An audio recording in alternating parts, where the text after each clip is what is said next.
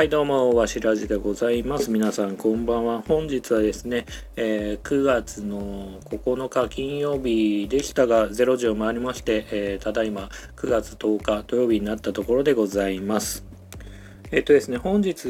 は何を話そうかなっていうふうに思ったんですけどまあ今日はね本当にこう思いついたことをね話そうと思います。雑談会としてね、えー、聞いてくれればというふうに思っております。えー、っとですねまあ、今週ねトピックスとしてはあのボンクラ映画館っていうねあのまあ、映画のねポッドキャストがあるんですけどそちらに出させていただいて今週その配信が、えーと、されました。えーとまあ、ボンクラ映画館自体は、えーと、10年ちょっと続く、まあ、老舗ポッドキャスト番組っていうんですかね、まあ、ベテランといいますか、まあ、そういう番組でして、えっ、とまあ管理人といいますかそのねえー、その番組をやってるザトイツさんとあと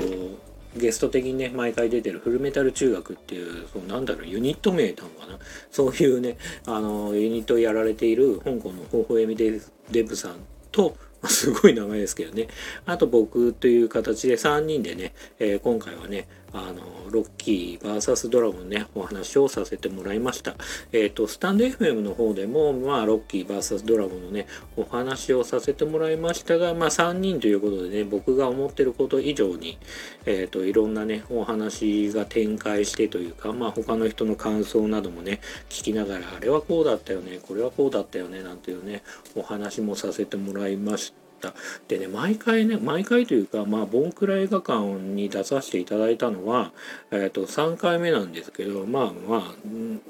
毎回やっぱり反省と言いますかあの時この話すればよかったなっていうのはいくつかね毎回ありますね。今回で言うと一つは まあ、大した話じゃないですけど、まあ、ロッキー VS ドラゴンの中で、えーと、ロッキーが、まあ、ドラゴンっていうね強敵と戦うことを決意した時に、えーと、奥さんのエイドリアンがロッキーを止めるというしややめてって言ってあの試合しないでって止めるシーンがあるんですけど、まあ、その管理人といいますか、まあ、ザトイチさんは、まあ、大人になるとああいう気持ちって分かるよねと若い時はまあグイグイ行け行けってって思うけどまあ今はねやっぱり家族とかのねいろんなことを思うと止めるよねって会話をしてて僕はちょっとね逆というか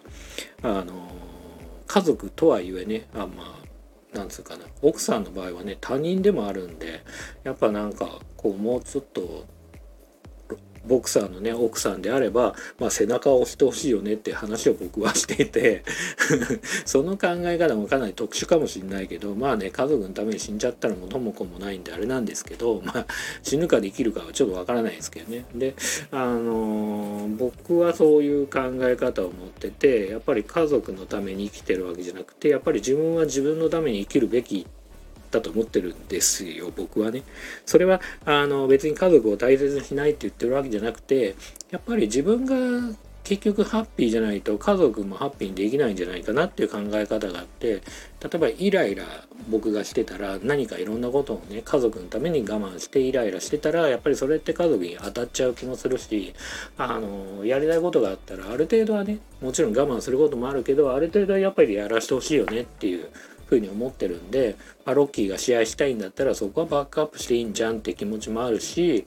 超究極的に言っちゃうと例えば本当にあのー、なんだろうなロッキーが本当にドラゴンっていう超強敵と戦うことでまあ怪我したりとかまあ本当に最悪な事態は死んじゃう。まあもちろん映画の中の話ですけど、まあ、死んじゃうようなことがあった場合に僕がねその逆の立場で奥さんというか例えば逆に僕の奥さんがまあ何かしら事故とかそういう時に死んでしまった場合に僕はやっぱり家族というか子供2人をあの死ぬ気で育てるだけの覚悟はやっぱりあるんですよ。逆に言うとね、うん、そういう気持ちはやっぱあって。ねいくいつ奥さんが、まあ、病気になったりとか事故だったり、まあ、何かしらでこう、まあ、場合によってはね奥さんとすげえ喧嘩して離婚とかもあるかもしれないし、まあ、そういう場合に僕は子供2人をやっぱり幸せになってほしいし、まあ、できる限りこううんと育てる必死に育てるだけの、まあ、覚悟はあるつもりなんでまあ、実際はすげえ大変だと思うしそういう方のことをなんつうかな甘く見てるわけじゃなくて本当に大変、まあ、子供がいるからこそすっげえわかるんですけどめちゃくちゃ大変じゃないですか。2人でもやっぱ奥さんがいて僕がいてもやっぱり子育てってめちゃくちゃ大変なのにこれがワンオペになったらめちゃくちゃ大変だろう本当にもっともっともっともっともっと大変だというのはまあ分かるんですけど、まあ、基本的にそれだけのその子供のために必死になれるっていう覚悟ってやっぱりあるよねっていうふうに思ってるんでその話を、まあ、そこまでねなんか熱い話はやっぱりね他の人引いちゃうと思うんで話してないですけどその。ポッドキャストの中では。僕はねそのエイドリアンに対してこういう話ちょっとやっと戻りますけどエイドリアンに対してやっぱりそういう気持ちでいてほしいっていうか奥さんあのやっぱりボクサーの奥さんとして、まあ、ロッキーが戦いたいっていうんだったらそのロッキーの背中を押してあげてもいいじゃんっていう考え方につながってくるんですけどね、うん、それをね、まあ、ここまで熱く語んないでよかったかなある意味。なんかね、うん、だから僕は奥さんが仮にドララゴと戦うってなったら奥さん頑張れよっていうふうに思うしなんかそういう気持ちはありますよっていう感じですね。そうですねあとねもう一つ話したかったなと思ってるのが一個まああまりに脱線しすぎちゃってる部分もあるんですけどせっかく香港の微笑みデブさんがあのやっぱりドルフランゲにとってドラゴンってすごいハマり役それだけハマり役だったんですよねって話をしてる時に僕別の話しちゃったんですけどいやそれは本当にごもっともでやっぱりあのスターアクションスターの場合、まあ、アクションスターじゃなくてもそうなのかな俳優さんというか、まあ、スターアクションスターの場合はやっぱりハマり役ってすごく重要だと思ってて、まあ、例えばスタローンだったらロッキーとかランボーがあったりとかシュワちゃんだったらターミネーターとかいろいろこうハマり役ってやっぱりあると思うんですよね。例えば、うんまあジェットリーでもやっぱウォン・ウェイ・フォーンっていう役だったり、えーと、ドニー・エンだったらイップマンドニー・エンって結構ずっとこう第一線で活躍してたけど本当の意味でアクションスターとして天下を取ったのはやっぱり「イップマン」っていう作品があってヒット作があってシリーズがあってっていうところでやっぱりハマり役っていうのはすごい重要だと思うんですよね。そういう意味だとドルフ・ラングレンってハマり役がやっぱりドラゴンっていう役柄であの印象その印象が強すぎて他の役がなかなかうまくフィットしなかったっていうのはやっぱりあると思うですよね僕はね。うん、であとそのジャッキー会の時に僕そのポボンクラ映画館のジャッキー会の時にちょっと話したんですけど映画まあアクションスターでどんなに動けてもどんなにかっこよくてもやっぱりあの俳優としてというか、まあ、演技力って必要だよねって話をしててやっぱりその例えばブルース・リーとかも子役出身だしあのジャッキー・チェンもね子供の頃から競劇学校で演技を学んできてる人たちだから、まあ、演技力ってめちゃくちゃあるわけでその本当の意味で天下を取ったアクションスターっていうのはみんなその演技力っていうのは素晴らしいんですよって話をしたんだけど例外的に2人僕例外的な人が2人いると思っていて、まあ、ちょっと実際は僕英語は分かんないんであのどれだけの演技力があるんだっていうのは、まあ、ジャッジはできないですけど なんとなく僕雰囲気として思ってるのは1人はシュワちゃんですよね。でシュワちゃんは逆に言うとその逆に言うとというかまあターミネーターっていうのは、まあ、ロボットの役じゃないですかあれは。だからこのシュワちゃんの演技力が仮に大根だとしても あのこの不器用さっていうのが、まあ、ロボット感が出てて多分大丈夫だったんじゃないかなっていうことを勝手に僕はそう思ってます。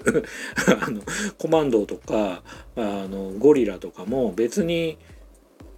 まあロボットではないですけど不器用な感じが逆に良かったっていうのはまあきっとあるんじゃないかなっていうふうに思っててあのもう一人はジェットリーでまあ彼はあの少林寺というか、まあえー、中国の武術学校出身で演技力を学んだわけで演技を学んで、えーと、俳優になった人ではないんですけどあの、まあ、そういう意味ではあのウォン・フェイ・フォンっていう、まあ、堅物な格闘家というか、まあ、師匠的な感じの役柄でそれもやっぱり武骨でなんつうかな不器用でっていうやハマり役がすごくありましてワンチャイシリーズって言われてるんですけどまあそういう意味でもジェットリーはまあなんつうかなあのなんうんと演技力でなんか泣かせる演技でうんぬんとかそういう感じではない人ですよねだからその2人っていうのはまあ演技力が仮に、まあ、なくても天下を取れた2人でもあるっていうまあイレギュラーなパターンなのかなと思ってますと。でドルフ・ラングレンは正直僕演技力がわからないし、まあ、頭のいい人だし体もあんだけかっこいい人なんで、まあ、僕的にはもうちょっと評価されてもよかったんじゃないかなと思いつつもあのドラゴ以上のハマり役がなかったっていうのがすごくね、まあ、不幸というか残念でもあるなっていうふうに思ってるのとあとあのボンクラ映画館のそのね今回の回でもお話しさせてもらったのは、まあ、時代もね80年代後半にスターになりそうっていうところからスタートしてるからあと80年代後半前後半に89年にね「ダイ・ハード」が生まれて、まあ、対テロリストものっていうのと、え筋肉マッチョ系じゃなくてもいいよっていう形でブルース・ウィルスとかが現れてあとはあの90年代入ってくるとあのスピードでねキアン・リーブスとかあと「ミッション・インポッシブル」でトム・クルーズとか、まあ、そういう形でその筋肉マッチョ系じゃない人が、えー、やるアクション映画っていうのがどんどん増えてきたっていうのもあって、まあ、あのなかなかね時代的にもなかなかフィットしなかったっていうのが、まあ、非常にねドーフラーゲンのね残念なところかなというふうに思ってるっていうのをねあの話した部分と話せなかった部分があったなっていうふうに思ったんで今回ねこちらの方でお話をさせてもらいました。まあ自分的にはねやっぱね話したかったこれ足りなかったなと思うのはまあそこがねメインかなというふうに思ってます。という感じでなんか雑談的に話しただけでもう11分経っちゃいましたね。うん、結構話したな。うん。というわけでじゃあ今回はねこの辺にしたいかと思います。ちょっとねあのなんだろうえっ、ー、とエイドリアの下りの話はちょっとヘビーすぎたかな。ちょっとわかんない。いろんな人のいろんな意見もあるだろうし、もしね、あの、いや違いますよっていうんだったらレターくださいと思うし、まあ他の考え方があるってことも、もちろんね、重々承知というか、まあ、自分の方がかなりイレギュラーな、ね、考え方だと思うんでまあね批判をされずにあの優しくね聞いてくれればというふうに思っております。えー、というわけで本日はね、えー、最後までねお聴きくださって、えー、ありがとうございました。それではまたおやすみなさい。